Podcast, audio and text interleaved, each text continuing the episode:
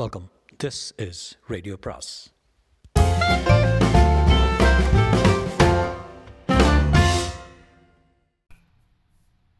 அனைவருக்கும் அன்பு வணக்கம். சுஜாதாவின் மற்றொரு குறு நாவல் என்று குறு நாவலின் பெயர் ஜோதி. இது கணேஷ் வசந்த் நாவல் கிடையாது. I think it's a thriller but சின்ன நாவல்.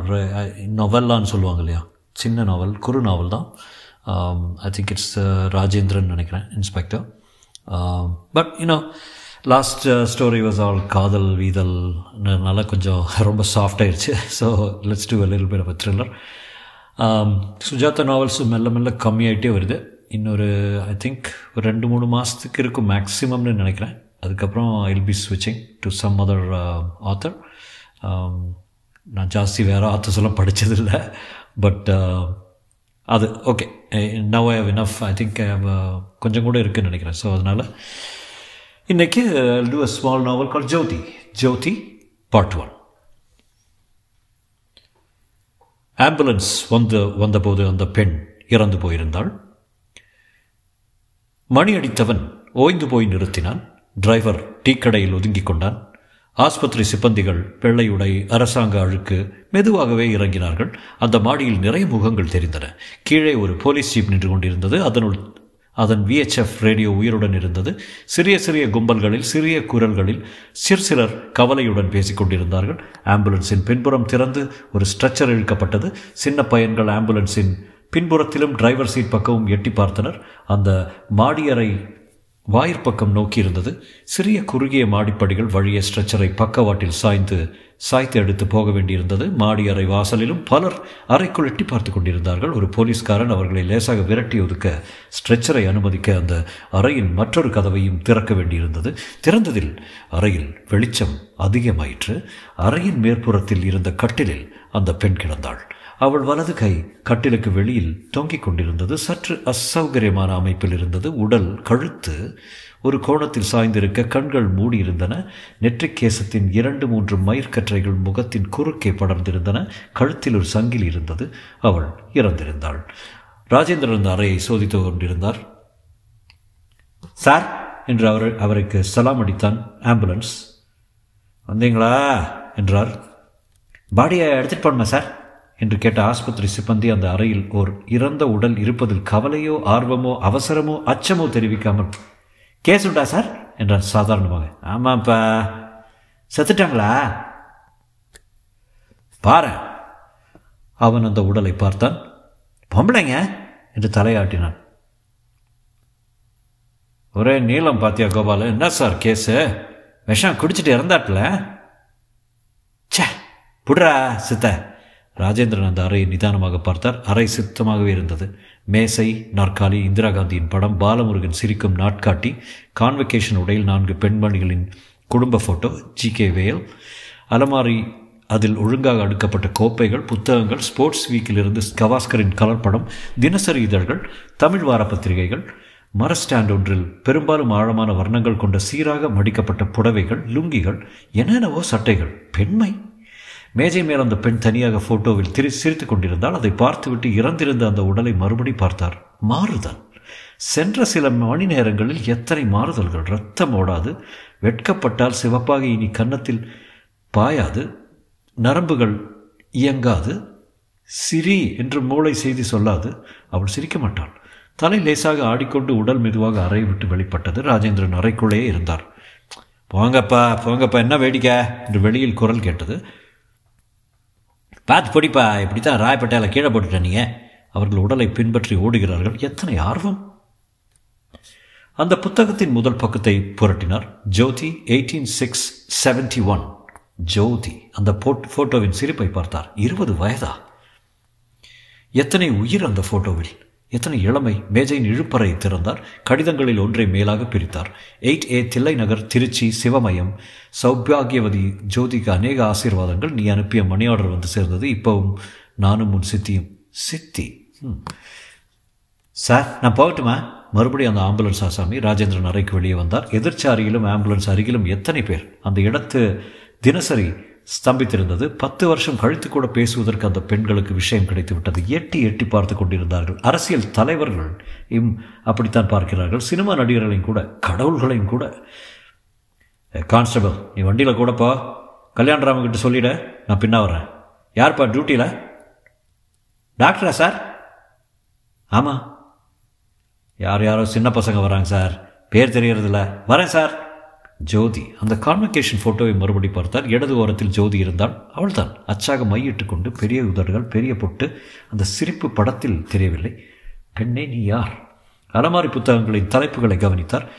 Denise Robins Denise Robins Thirukkural தெளிவுரை sex and the single girl Khalil Gibran Mysore பிரசே பிரதேசத்தின் டூரிஸ்ட் மேப் மைசூர் கட்டிலின் அருகே அந்த சிறிய சீசாவை பார்த்தார். அதன் மேல் கார்டினால் என்று எழுதியிருந்தது. அது காலியாக இருந்தது. சிறிய எழுத்தில் சிவப்பில் warning it is dangerous to take this drug without the Nirmala உள்ள வாடி. வீட்டுக்கார அம்மாள் பெண்ணை அதட்டினாள். அம்மா நீ பயப்பட வேண்டாம். மேலே தங்கியிருக்கிற பெண்ணை பற்றி சில விவரங்கள் சொன்னால் போதும். எனக்கு ஒன்றும் தெரியாதுப்பா. அந்த பொண்ணு என்னத்தை தின்னு தொலைச்சதோ என்ன இழவோ அதெல்லாம் நாங்கள் கண்டுபிடிச்சிக்கிறோம். நான் கேட்குற கேள்விகளுக்கு மட்டும் பதில் சொன்னால் போதும். நாராயணா இந்த சமயம் பார்த்து இந்த பிராமணர் சிவலிங்கபுரத்துக்கு போயிருக்காரு. அந்த அம்மாளின் மூக்கு சிவப்பாக இருந்தது அதில் வைரம் ஜொலித்தது. அவர் சாயங்காலம் வந்துடுவாரே அவரை கேட்டுக்கோங்களேன். ராஜேந்திரன் கோபம் இல்லாமல் ஆனால் சற்று அழுத்தமாக நான் கேட்குற கேள்விக்கு பதில் சொல்கிறீங்களா என்றார். எனக்கு ஒன்றுமே தெரியாதே அப்படி இல்லைம்மா உங்களுக்கு தெரிஞ்சதை தான் நான் கேட்க போகிறேன் என்னடி இது நிர்மலா போலீஸ்காரெல்லாம் விட்டு மாட்டிட்டோம். ஐயோ அம்மா அவர் ஒன்றும் பண்ண மாட்டாருமா. நான் வேணா சொல்கிறேன் சார். நீ சுமாரு பாருமா நான் யார் தெரியுமா? போலீஸ்காரன். நான் ஒரு போலீஸ் ஆஃபீஸரு உங்களுக்கு மாடியில் அந்த பொண்ணு இறந்து போனதுக்கும் ஏதாவது சம்மந்தம் இருக்கா? இல்லவே இல்லை. அப்போ பயப்படாமல் சொல்லுங்கள் நான் ஏதாவது எழுதியிருக்கிறேன்னா பாருங்கள் பயப்படாதீங்க. ஏண்டாப்பா உன்னை பார்த்தா என் தம்பி பிள்ளை லக்ஷ்மணன் மாதிரி இருக்க. எங்களுக்கு கோர்ட்டு கேஸு கீஸு இதெல்லாம் கண்டால் பயம்ப்பா பயப்படவே வேண்டாம். ஸ்டூபிட் அந்த பெண் பெயர் ஜோதி தானே? ஆமாம் குடி வச்சுருந்தோம். எங்கேயோ வேலை இருக்கிறான்னாலே. நிர்மலா அது என்ன கம்பெனிடி இல்லைம்மா அவள் ஒவ்வொரு தடவையும் ஒவ்வொரு கம்பெனி சொல்வா. எத்தனை நாளாக குடியிருக்கா அவருக்கும் பிராமண பாஷை வந்துவிட்டது ஒரு வருஷமாச்சு தெரிஞ்சவா சிபாரிசு பண்ணால் பிரம்மச்சாரி பசங்களாக வச்சு ராப்பூரை சீட்டாடுறாங்களேன்னு பொண்ணை வச்சா இப்படி ஆயிடுத்து. அதுக்கு தான் இந்த பிராமணர்கிட்ட ஒரு தலிகை பண்ணுற உள்ள உள்ள கட்டுங்கன்னு அடிச்சுட்டு விட்டேன். நான் கேட்குறதுக்கு அதிகமாகவே பதில் சொல்கிறீங்க பார்த்தீங்களா எங்களை கோட்டுக்கு இழுக்காமல் இருந்தால் சரி பயப்படாதீங்க. இந்த பொண்ணுக்கு இந்த ஊரில் உறவுக்காரங்க யாராவது இருக்காங்களா? மெட்ராஸில் கிடையாது ஊரில் இருக்கா? திருச்சியோ என்னமோ சொல்லித்து நாங்கள் சரியாக கேட்டு வச்சுக்கலை. வாடகை ஒழுங்காக கொடுத்துடணும். ஒரு ஒரு தடவை தலை நரைச்ச ஒருத்தர் வந்து ரெண்டு நாள் இருந்தார் அப்பான்னு சொல்லித்து அவளை பார்க்குறதுக்கு நிறைய பேர் வருவாங்க சார். என்றாள் அந்த நிர்மலா. ராஜேந்திரன் கண்ணாடி அணிந்த ஒல்லியான அந்த பெண்ணை பார்த்தார் இவள் அழகற்றவள். அவள் அழகுள்ளவள். சே முதலில் உண்மைகள் அப்புறம் ஊகங்கள். அப்படியா? சிநேகிதர்களா சிநேகிதிங்களா? ஸ்னே இரண்டும் சார் நீங்கள் தயங்க வேண்டாம். இந்த பொண்ணு நேற்று ராத்திரி எத்தனை மணிக்கு வந்தா தெரியுமா? நான் பார்க்கல சார் நேற்றுக்கு நான் பெத்தமனம் பித்து போயிருந்தேன். நீங்கள் திரும்பி வந்தபோது மாடியில் லைட் எரிஞ்சுக்கிட்டு இருந்தா? நான் கவனிக்கிறேன் சார் அந்த பொண்ணு பொதுவாக சந்தோஷமான பொண்ணா இல்லை ரோஷமான பொண்ணா? சிரித்து பேசுவாளா? இல்லை சும்மா முகத்தை தூக்கி வச்சுக்கிட்டு நான் சொல்கிறது புரியுதா? நிறைய சிரிப்பா. சிரிக்கிறதுக்கு என்ன? மாடிக்கு ஏறி போகிறப்ப என்னை பார்த்து ஹலோ மாமியும் காத்தாலே குட் மார்னிங் மாமியும் பா. நேற்று காத்தால குட் மார்னிங் சொன்னாலோ சொன்னா. ராத்திரி? ராத்திரி வந்து எத்தனை மணிக்கடி வந்தா? தெரியலையே. அப்போது அந்த அறையில் இருந்த டெலிஃபோன் ஒழித்தது யார் பாரடி? நெய்க்கடைக்காரனா நெய்க்கடைக்காரனா அந்த டெலிஃபோனில் டயல் போட்டப்பட்டிருந்தது பக்கத்தில் ஒரு டப்பாவில் காசுக்காக ஓட்டை போடப்பட்டிருந்தது நிர்மலா எடுத்தாள். ஹலோ? கேட்டாள். உடனே ராஜேந்திரனை பார்த்தார் ஜோதியா ஜோதி வந்து ராஜேந்திரன் அவளுக்கு சமிக்ஞை செய்து பேசாமல் இருக்கும்படி சொல்லி உடனே அந்த டெலிஃபோன் ரிசீவரை வாங்கி கொண்டார். Hello? Joe hello? Who speaking ஆண் குரல். நீங்கள் யார் பேசுகிறத double three double nine six தானே இது? இன்ஸ்பெக்டர் டயலை பார்த்து ஆமாம் என்றார். எனக்கு ஜோதி வேணுமே. நீங்கள் யார்? போலீஸு. போலீஸா? இஸ் எனி திங் ராங் ஜோதியிடமிருந்து லெட்டர் வந்தது. இஷி ஆல் ரைட் இல்லை? என்ன ஆயிட்டு அவளுக்கு? நீங்கள் எங்கேருந்து பேசுகிறீங்க மயிலாப்பூர் ஒரு பப்ளிக் கால் ஆஃபீஸ்லேருந்து ஜோதிக்கு என்ன? ப்ளீஸ் டெல்மி உங்கள் பேர் என்ன? அனந்த். உடனே இங்கே வாருங்களேன் சொல்கிறேன் இன்ஸ்பெக்டர் ஜோதி அவளுக்கு? நான் இன்ஸ்பெக்டர் இல்லை. நீங்கள் வாருங்களேன். ஜோதிக்கு அடிக்கடி டெலிஃபோன் வருமா? ஆமாம் சார் அதுவும் இந்த ஆள் அடிக்கடி டெலிஃபோன் பண்ணுவான். இந்த குரலை எனக்கு தெரியும். ரொம்ப நாள் சிரித்து பேசிகிட்டு இருப்பான் இங்கிலீஷில். இந்த மாதிரி அடிக்கடி டெலிஃபோன் பண்ணுறதுனால எங்களுக்குள்ளே சண்டை கூட வந்துடுத்து. இந்த ஃபோன் ஒரு தொந்தரவு. அதுக்காக தான் வாயை பூட்டி காசு டப்பா கூட வச்சாச்சு. தாட்சணியம் பாருங்கோ. அந்த பாட்டில் காலியாக இருந்ததே அதில் எத்தனை மாத்திரைகள் இருந்திருக்கும் அதெல்லாம் அப்புறம் அப்புறம் யோசிக்கலாம். இப்போது செய்திகள் சேகரிக்க வேண்டும். யார் இந்த ஜோதி? கல்யாணமான கல்யாணம் ஆகாத பொண்ணு தானே? ஆமாம் விக்ராந்தியாக விச்ராந்த் விச்ராந்தியாக இருந்தது. தேன் ஒழுக பேசுவா என்ன விசாரிப்பா?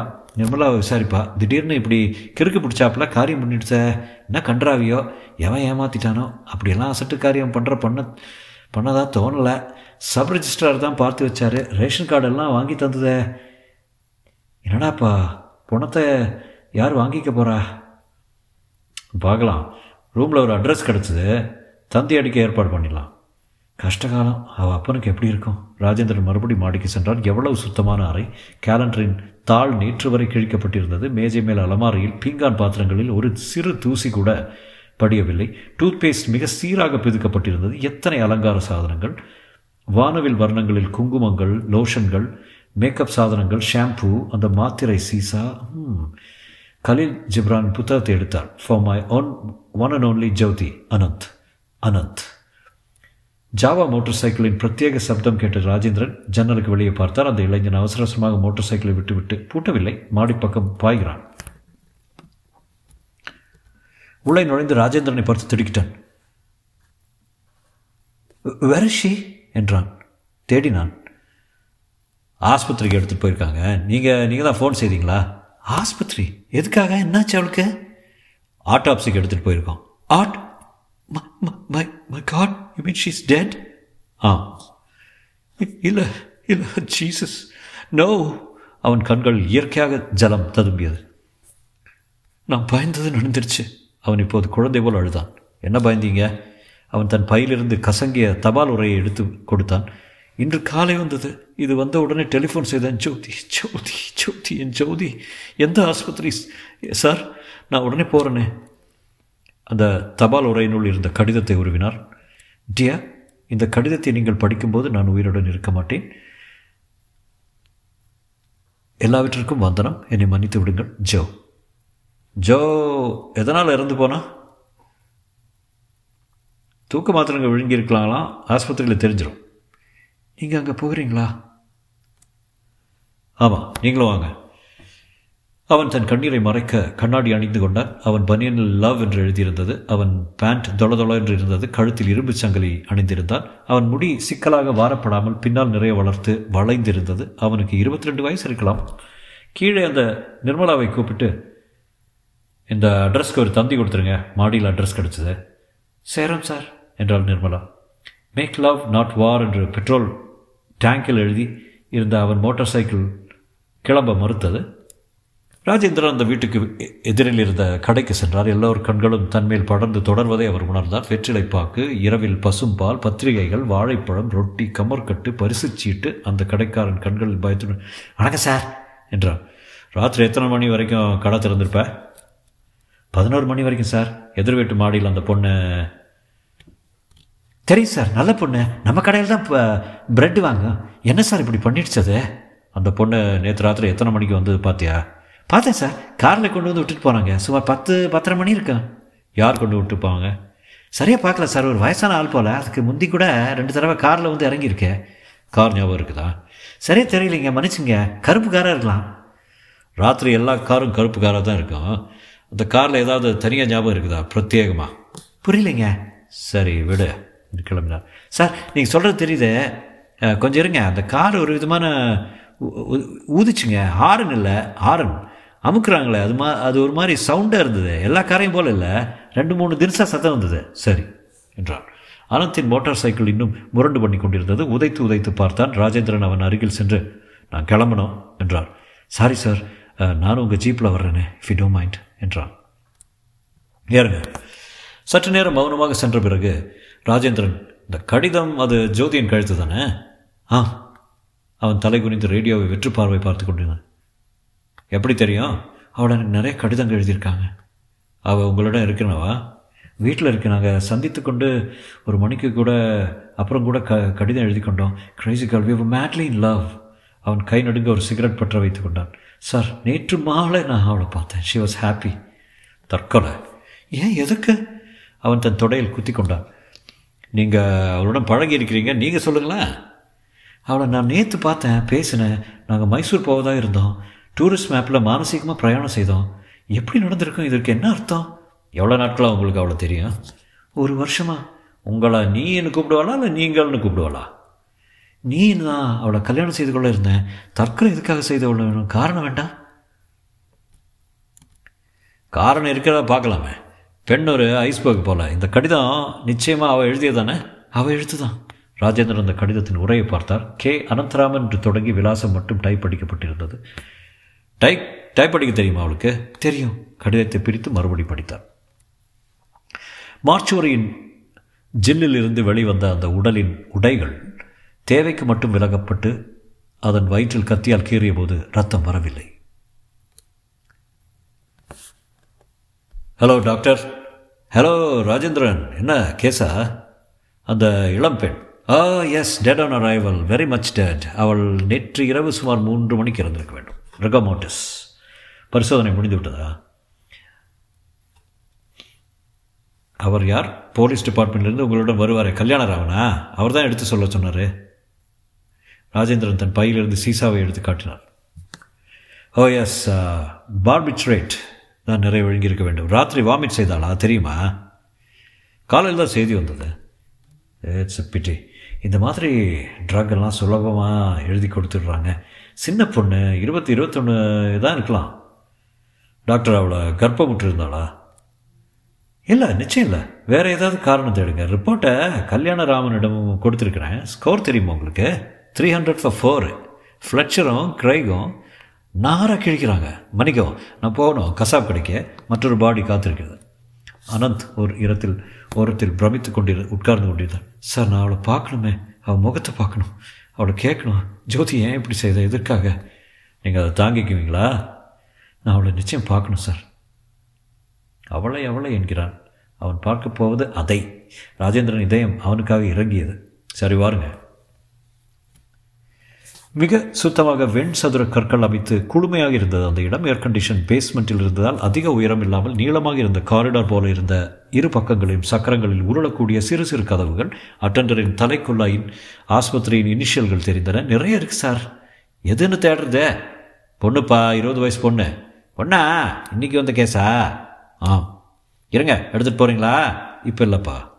சீக்கிரம் எடுத்துகிட்டு போங்க இடம் இல்லை. கிர்ரன்னு சப்தம் விட்டு கதவு திறந்தது. ப்ளீஸ் ப்ளீஸ் ப்ளீஸ் மூடி விடுப்பா மூடி விடு. ஜோதி ஜோதி ஜோதி ஜோதி. அனந்த் அப்படியே குத்தி குத்திட்டு உட்கார்ந்து கொண்டு மிக அழுதான். இன்கொஸ்ட்டுக்கு ஏற்பாடு பண்ணிடலாம் சார் என்றார் கல்யாணராமன். செய்யுங்க. தற்கொலை தானே? ராஜேந்திரன் யோசித்தார். அவர் மனதில் ஏன் ஏன் என்று அனந்தின் கேள்வி எதிரொலித்தது. பார்பிட்ரேட் விழுங்கியிருக்கிறாள். தற்கொலை பண்ணிக் கொள்வதாக கடிதம் எழுதியிருக்கிறார் கிளியர் கேஸ் சார் அந்த லெட்டரை காட்டியுள்ளாமே.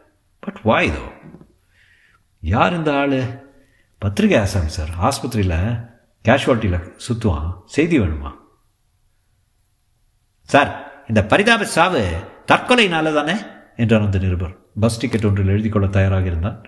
ராஜேந்திரன் அவனை முறைத்து பார்த்தார். உனக்கெல்லாம் பரிதாப சாவு எப்போ வேணும்? எப்போ வரும்? என்று கேட்க நினைத்தார். கல்யாணராமன் இன்கொஸ்ட்க்கு ஆள் சேருங்க. நான் ஒரு மணியில் திரும்பி வரேன் மிஸ்டர் அனந்த் வாங்க. ஆஸ்பத்திரிக்கு வெளியே காலி பாட்டில்களை பரப்பி பலர் விற்று கொண்டிருந்தார்கள். எல்லாரும் எல்லா திசையிலும் நடந்து கொண்டிருந்தார்கள். ஒரு நர்ஸ் மலையாளத்தில் மற்றொருத்தியுடன் சிரித்துக் கொண்டிருந்தாள். எதிரே நடந்து ஒரு காஃபி ஹோட்டலில் நுழைந்தார். நுழைந்தார். அவரை பார்த்து முதலாளி நிமிர்ந்து வாங்கா! என்றார். டே பையா டேய் சார கவனியே. ரெண்டு காப்பியா? அனந்த் பார்க்காமல் உட்கார்ந்திருந்தான் குருடன் போல. டெல்மி அபவுட் ஜோதி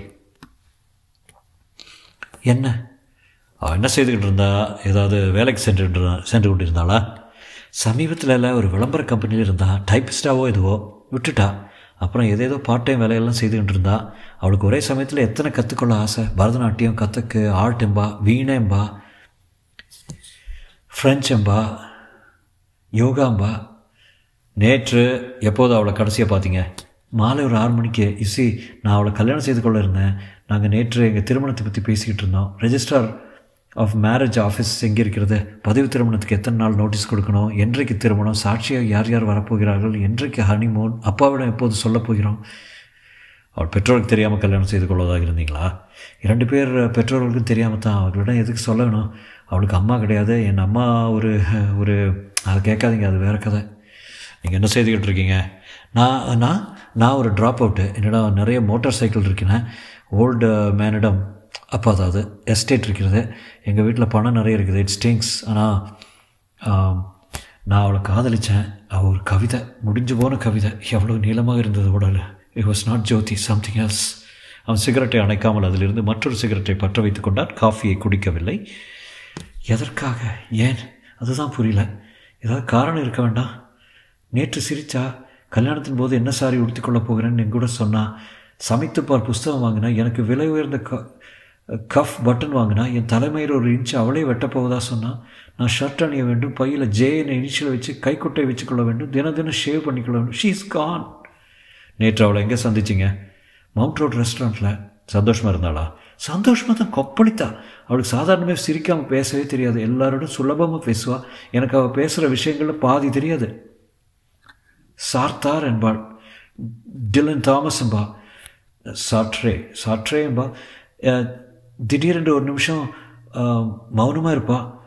எதுக்குன்னு கேட்டால் நிக்கராகுவால் பூகம் பூகம்பத்தில் இறந்தவர்களுக்கு என்பான். நாங்கள் சிரிக்காமல் ஒருவரை ஒருவர் கண்ணுக்கு நேராக பார்த்துக்கொள்வோம் யார் முதல்ல சிரிக்கிறார்களோ அவர் தோற்று போக வேண்டும். எப்போதும் அவள் தான் தோற்று போவா. பேசாமல் அவளால் இருக்கவே முடியாது. நேற்று உங்களோட பேசிவிட்டு அவள் நேராக வீட்டுக்கு போனாளா? இல்லை ஜனார்தனை பார்க்க சொன்ன போனால் நான் நான் தான் மோட்டர் சைக்கிளில் அவளை ஜனார்தன் வீட்டுக்கு கொண்டு விட்டேன். யார் அந்த ஜனார்தன்? அடையாரில் இருக்கார் நைஸ் மேன் அவரிடம் இவள் தினம் மாலை இரண்டு மணி நேரம் பார்ட் டைம் வேலை செய்துட்டு இருந்தா கிளார்க் போல். எங்கள் கல்யாணத்துக்கு அவர்கள் தான் அவர் தான் சாட்சியாக வருவதாக இருந்தார். பெரிய மனுஷர். அவர் வீடு தெரியுமா உங்களுக்கு? அடையாளம் இருக்கேன் சுறுசுறுப்பான ஆசாமி. இரண்டு மூன்று தடவை பார்த்துருக்கேன். அவள் தான் அவரை பற்றி நிறைய சொல்வாள். நன்றாக பேசுவார். ஜனார்தன் இந்த பெயரை எங்கேயோ கேள்விப்பட்டிருக்கிறேனே. தொடரும்.